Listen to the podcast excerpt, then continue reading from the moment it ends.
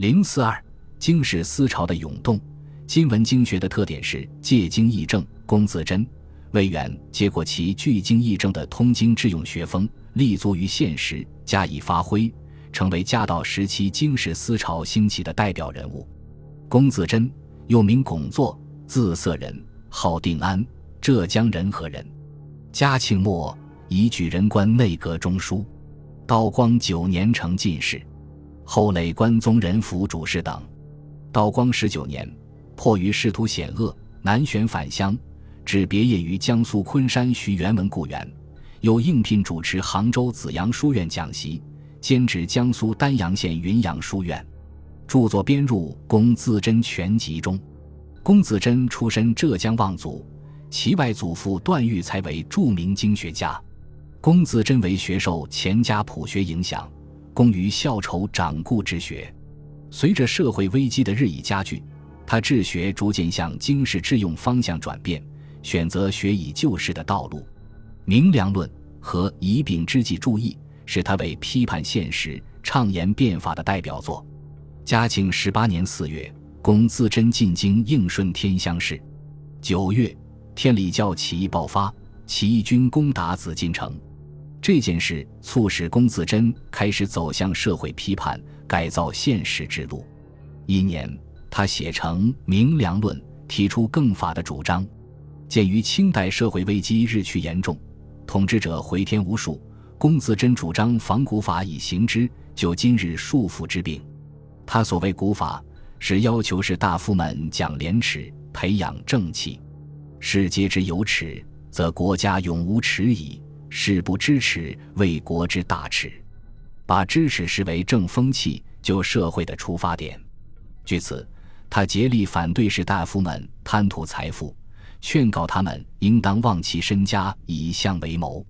龚自珍还进一步探寻酿成社会危机的根源，认为贫富不均导致了社会危机。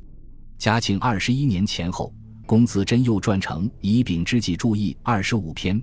进一步描绘清代社会将走向衰世的景象：左无才相，右无才使，捆无才将，降无才士，拢无才民，禅无才工，徐无才商。即使有才士与有民出，则百步财都之复之，以至于禄之。禄之非刀，非锯，非水火。文艺禄之，名义禄之，声音笑貌亦禄之。徒禄其心，禄其能忧心，能愤心，能思虑心。能作为心，能有廉耻心，能无渣滓心。为了挽救衰世，他指出：一祖之法无不弊，千夫之义无不迷。与其赠来者以尽改革，孰若自改革？再次发出变法改革的呼声。龚自珍畅言的更法，绝非凭空构想，而是鸦片战争前夜清代社会内外矛盾日趋激化的反应。龚自珍的更法主张。虽然只是想在不触动社会根本制度下进行某些变革，以图缓解社会危机，但不可否认，在当时的历史条件下具有进步意义。龚自珍更法的主张受了金文经学的影响。他原公羊以经世，与刘逢禄、宋祥凤等常州学派有密切的关系。嘉庆二十四年春，龚自珍入京应会试，落地后居京师，曾问学于刘逢禄。刘逢禄向他传授了《春秋》公羊说，与此同时，他又结识宋祥凤，受了宋祥凤的影响。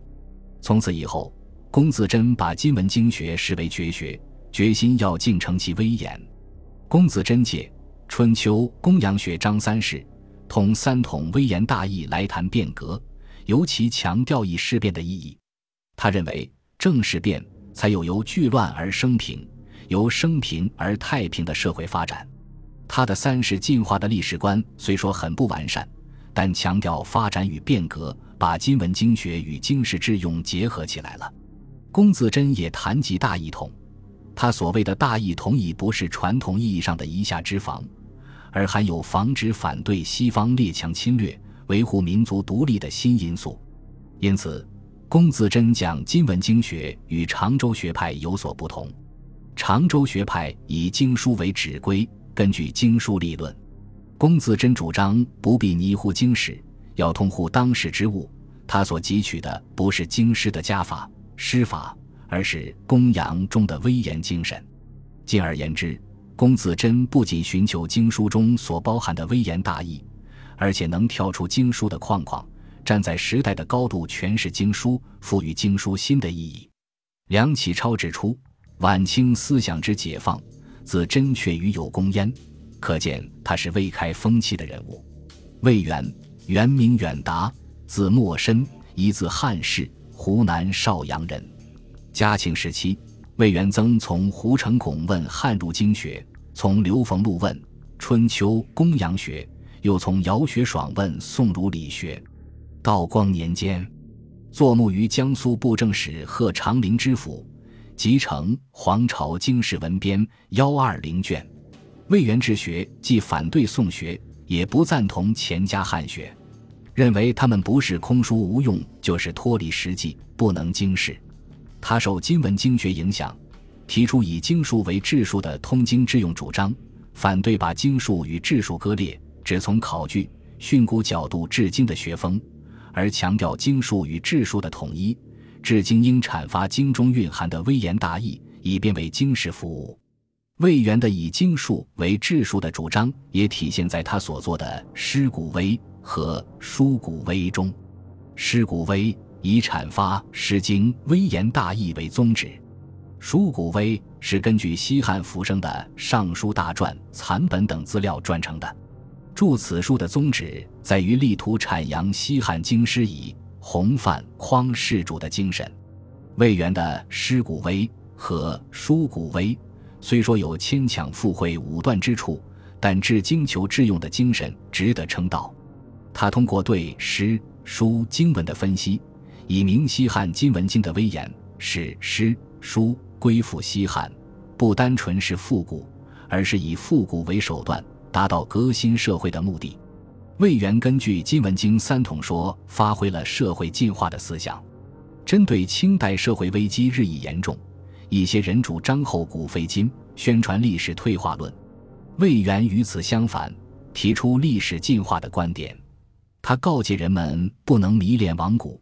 因为三皇之事若有若无，五帝之事若存若灭，三王之事若明若昧，时愈古则传愈少。相反，后世之事则胜于三代。在阐述历史进化时，魏源强调了变的思想。他说：“天下无数百年不变之法，无穷极不变之法，无不除弊而能兴利之法，无不易简而能变通之法。”法无久不变，运无往不复，倡导更法变革，这符合历史发展的大趋势。需要指出的是，魏源并不局限于以经书为治术的说教，而是直接参与到经世变革中。他集成的《皇朝经世文编》，本着遇实际时之要务，须通当代之典章；欲通当代之典章，必考吕朝之方策这一宗旨，著录近二百年间经世文两千余篇。包括学术、肢体、立政、户政、礼政、兵政、行政、公政八纲六十四目，共幺二零卷。此书表明魏源经世思想已趋于成熟。